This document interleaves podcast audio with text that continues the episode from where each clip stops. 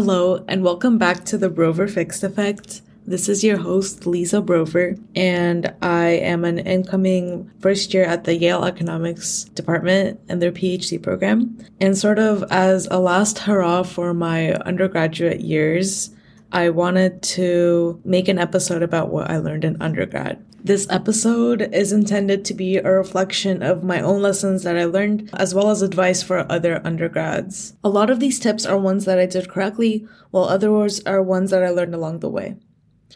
To preface, I went to University of Pennsylvania from 2018 to 2023 and took a gap year in the years 2021 to 2022. The pandemic hit when I was a sophomore in March of my sophomore year, and so my entire junior year was remote.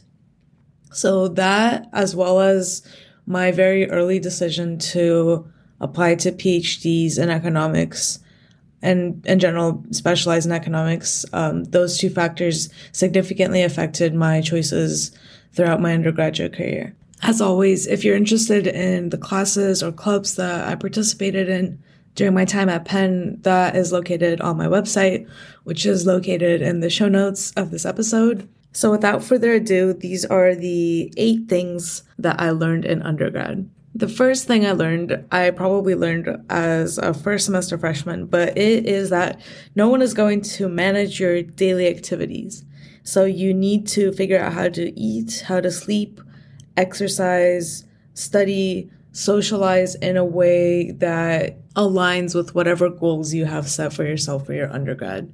I know for me, I prioritized studying and socializing in my first year which kind of cut into my time that I should have been sleeping, maybe eating a little healthier and exercising, which I don't necessarily regret because over time I added those aspects of a well rounded routine back into my life.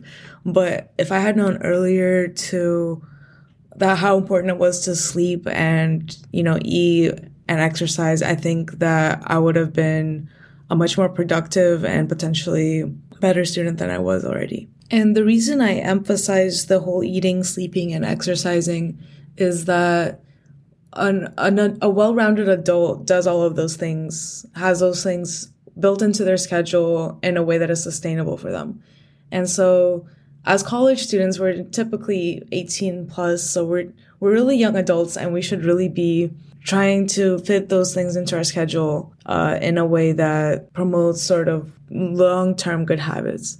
I know in high school, my mom used to, you know, pack my school lunch and then feed me after school and make me breakfast and dinner and everything. And adjusting to that myself in college was a little bit, I wouldn't say difficult, but it was a bit of a lifestyle change. Like, I know there's this concept of a freshman 15 where students gain weight from coming to college.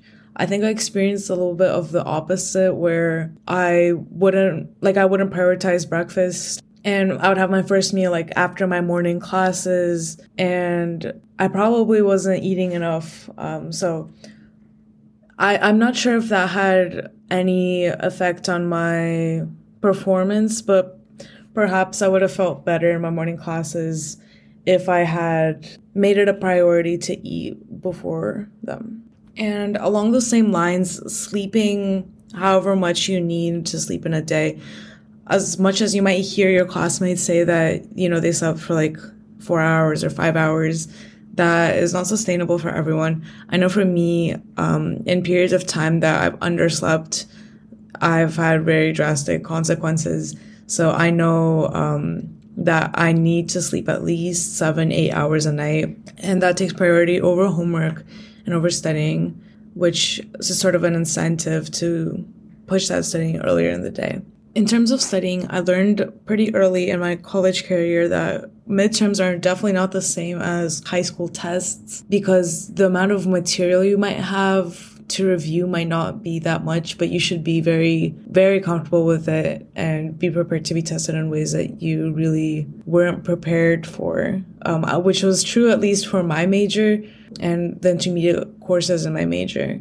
So learning how to study small amounts of material in depth was it was a new skill for me and it took maybe the first semester of an adjustment period. So if i were to go back i would tell myself that you know it's okay to not do well on your first rounds of midterms and that you'll get better at them with time. Like i have this very vivid memory of getting like a 12 out of 20 on my first microeconomics exam. And I remember sitting in my room and thinking, wow, like, am I not cut out for economics? Is this not my, you know, what I'm good at? And this was my first exam that I ever took in college. And I, you know, I remember studying a lot for it, probably not correctly, but I remember putting a lot of effort into that exam. And I remember sitting in my room and thinking, even then like oh it's just okay. It's my it's my first exam. Like i'll get better. And things did get better in that class. So i'm very proud of myself for you know seeing that first score and not throwing away my major um, not feeling discouraged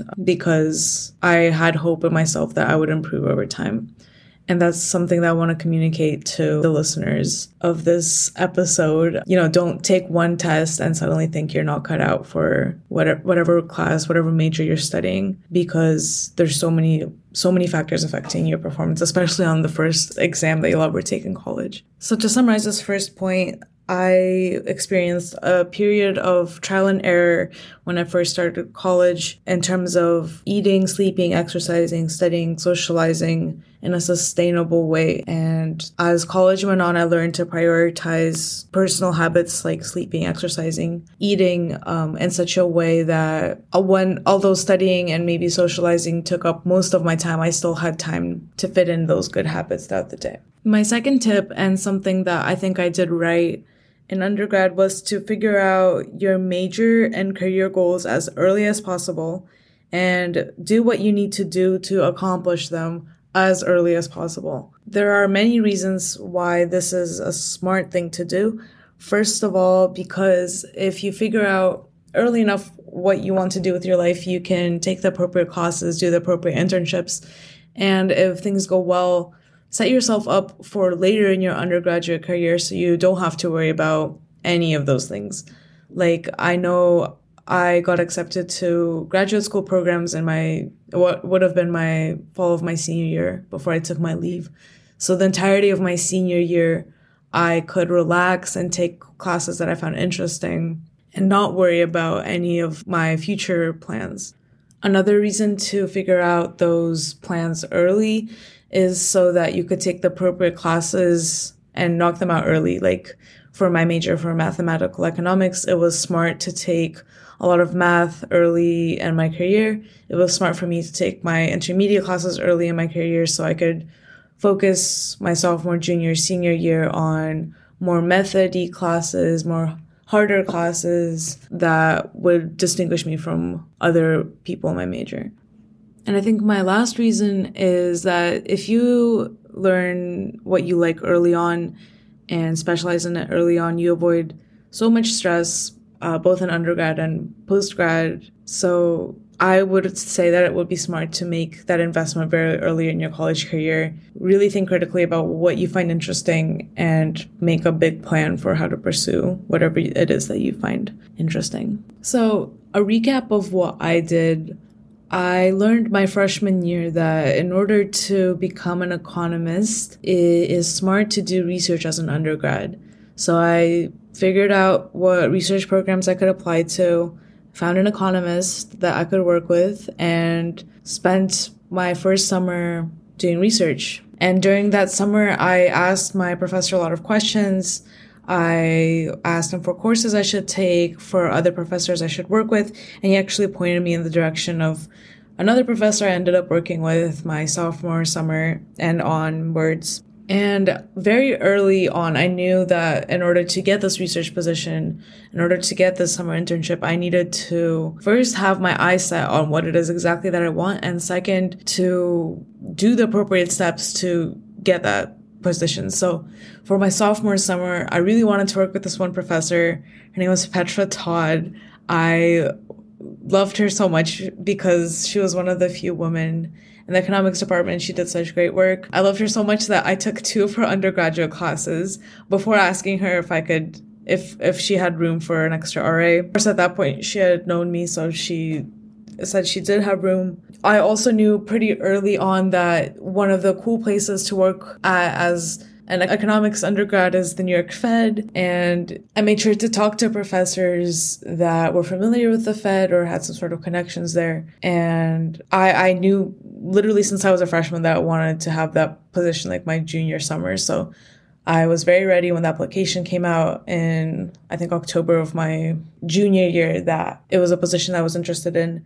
Um, and none of this would have been possible if very early on in my undergrad career I hadn't sat down and made this big hope, this big dream uh, to become like to become an economist. And all of that planning, all that hoping I had done led me to ask people questions, ask, look up people's, you know, websites, see what they did in undergrad and sort of back out what I needed to do, which was research, get good grades and good classes. And my personal, what I personally wanted to do was to uh, work at the Fed for a little bit. Now, if you're a freshman or a sophomore and you don't know what it is that keeps you going, what you want to study, what you want to do, um, my advice would be to completely overshoot what it is that you think you want to do. So if you're like vaguely interested in biology or cells or something, what's the most ambitious goal that you could have? I don't know. I think maybe being a doctor. So do what it is that you need to do for the most ambitious of your goals. It's like that quote, shoot for the moon. If you miss, you'll land among, among the stars, something like that. So be as ambitious as you can be. And if you fall short, it's okay because there are many other career options that you could also do while falling short of that main one. That sounds kind of weak, but if you are indeed interested in whatever it is that field that leads to that career is, then offshoot jobs that you might learn about later on in your undergrad that also have to do with that field might be more attractive and might be a better fit. And I think the last thing I wanted to say about this piece of advice about figuring out your major career goals as early as possible um, is a slight disagreement with this whole sentiment that college is meant to be fun and to enjoy yourself and that you should be in college to enjoy your time and take your time figuring out what it is that you want. I feel like the earlier it is, like literally freshman fall, the earlier it is that you sit down and really think to yourself what it is you want to do and identify potential post grad slash career plans, the sooner you could start taking off the boxes and achievement of those goals. And of course, there was time in college to have fun, but I would disagree that that time is, you, you know, this idea of, um, like working before playing. Yeah, I, I would say that you should first really figure out what it is that you want to do. And then once you figure it out or once you set that goal for yourself, suddenly fun becomes more fun because you have nothing to really worry about, you know, that you're on the right track. My third piece of advice would be to make friends in your major and also friends older than you. And also bonus points if they're both in your major and older than you. If you've listened to more of this podcast, particularly my interview with Karthik, you would know that I met one of my best friends in undergrad in office hours and freshman fall. And he was a year older than me and he was studying the same major as I was and also interested in grad school. And I think that friendship was probably the most important factor in contributing to my success as an undergrad. And there are many reasons for that. Firstly, because making friends in your classes and in your major makes sort of a bridge between your academic life and your social life. So you could kind of knock out two birds with one stone. You could study with friends from your classes, and then it's social and academic, good for both of those areas of your life, as well as in general, having friends in your major and in your classes is good for support groups, for hard classes, and for bonding over particularly difficult professors. And the reason that it's good to have friends older than you is so that you could potentially learn from them and learn from any mistakes they've made. Or if they haven't made mistakes, then you could use them as an example for what you should be doing having older friends or other friends in the major might also help you learn more about the department, about classes you should take, classes you shouldn't take, when you should take certain classes. So my advice for freshmen or sophomores would be to meet people in your major and older students in the major. How? By going to office hours, by going to clubs uh, sponsored by your department. I actually think the friendships that I made in undergrad are probably some of the best things that I got from undergrad, maybe even more important than the skills and tools that I picked up. And the reason I say that is because I know these friends will be in my life for long periods of time and potentially I'll work with them on different research projects. And overall, making high quality friends is probably the best thing you could do in undergrad. This next piece of advice is something that I had to work on for a few years in undergrad, but it is to figure out how much socializing you need for your mental health and make sure to plan in that socializing into your schedule. I went through several different phases in undergrad where I either socialized a lot or didn't socialize enough. And I learned that when I was too busy with my own little world and I wasn't making enough time for my friends, that it actually affected my happiness levels and my productivity in school. On the flip side, if you are socializing a little bit too much in such a way that it is distracting from classes, then that might be something to reevaluate. What worked for me is figuring out my weekly social activities that I wanted to participate in and planning to fit my work in around them, but also making sure that I had time for my sleep and exercising. Actually, one point of contention that I experienced, particularly my last year, was when I would exercise really early in the morning. And so I would sleep really early. And that kind of was distracting me from having social outings with friends that went out late at night. So that is something that I I personally wouldn't recommend for myself if I could go back and redo that period of time. But yes, for me personally, having a good social life was a very positive effect on my academic life especially when I was making time to spend time with friends from my major or friends in my program. Because I learned to prioritize my sleep and my studying in undergrad, I was often faced with this dilemma of either working out or seeing friends. And for me personally, I think there are many ways to fix this. Uh, one way is to work out with your friends. So that makes working out inherently a social activity. Or a second way is to work out either late in the morning or during the day so that you could spend the rest of your day studying and then your evenings with your friends if your friends are more talkative or going out people. My next piece of advice is that it's okay to allocate your labor because not every class is equally important or equally interesting and it's not necessarily important for you to do to get an A plus in every single class that you take. I learned this lesson really late in my undergraduate career. Before, I would allocate way too much effort into every single class and try to get the best grade that I could get. But I think sometime during my junior year, I realized that, at least for me, the grades that mattered were in classes like math or economics classes that I should be trying appropriately for. But grades in classes like geography that were required that I spent a lot of time preparing for unnecessarily wouldn't really help me in the future. So I know I personally felt kind of guilty when I would shirk and, you know, cram for those classes and not give them as much time as I gave my important classes. But at some point, I realized that there there's a large opportunity cost to taking classes seriously that don't need to be taken extremely seriously because the marginal return that you would get on an extra few hours spent studying for a class that doesn't really matter would be like the difference between an A minus or an A or an A and an A plus. And that time could be spent on other more exciting things, whereas the grade itself wouldn't be that much different. The flip side is that I would say that it is okay to try ridiculously hard on the classes that you do need to try for. I personally registered for and dropped real analysis twice before taking it for a grade because for those first two times I took the first exam, didn't feel that good about it, and decided to retake it in a future semester. And I know some people would find that a little over the top, but I knew that because I had such specific goals for my classes that I did want to do well in, that I thought that it would be okay to go the extra step and go as far as to only take the class when I knew that I'd get a good grade. So, yes, I would suggest to figure out the classes that you need to try hard in.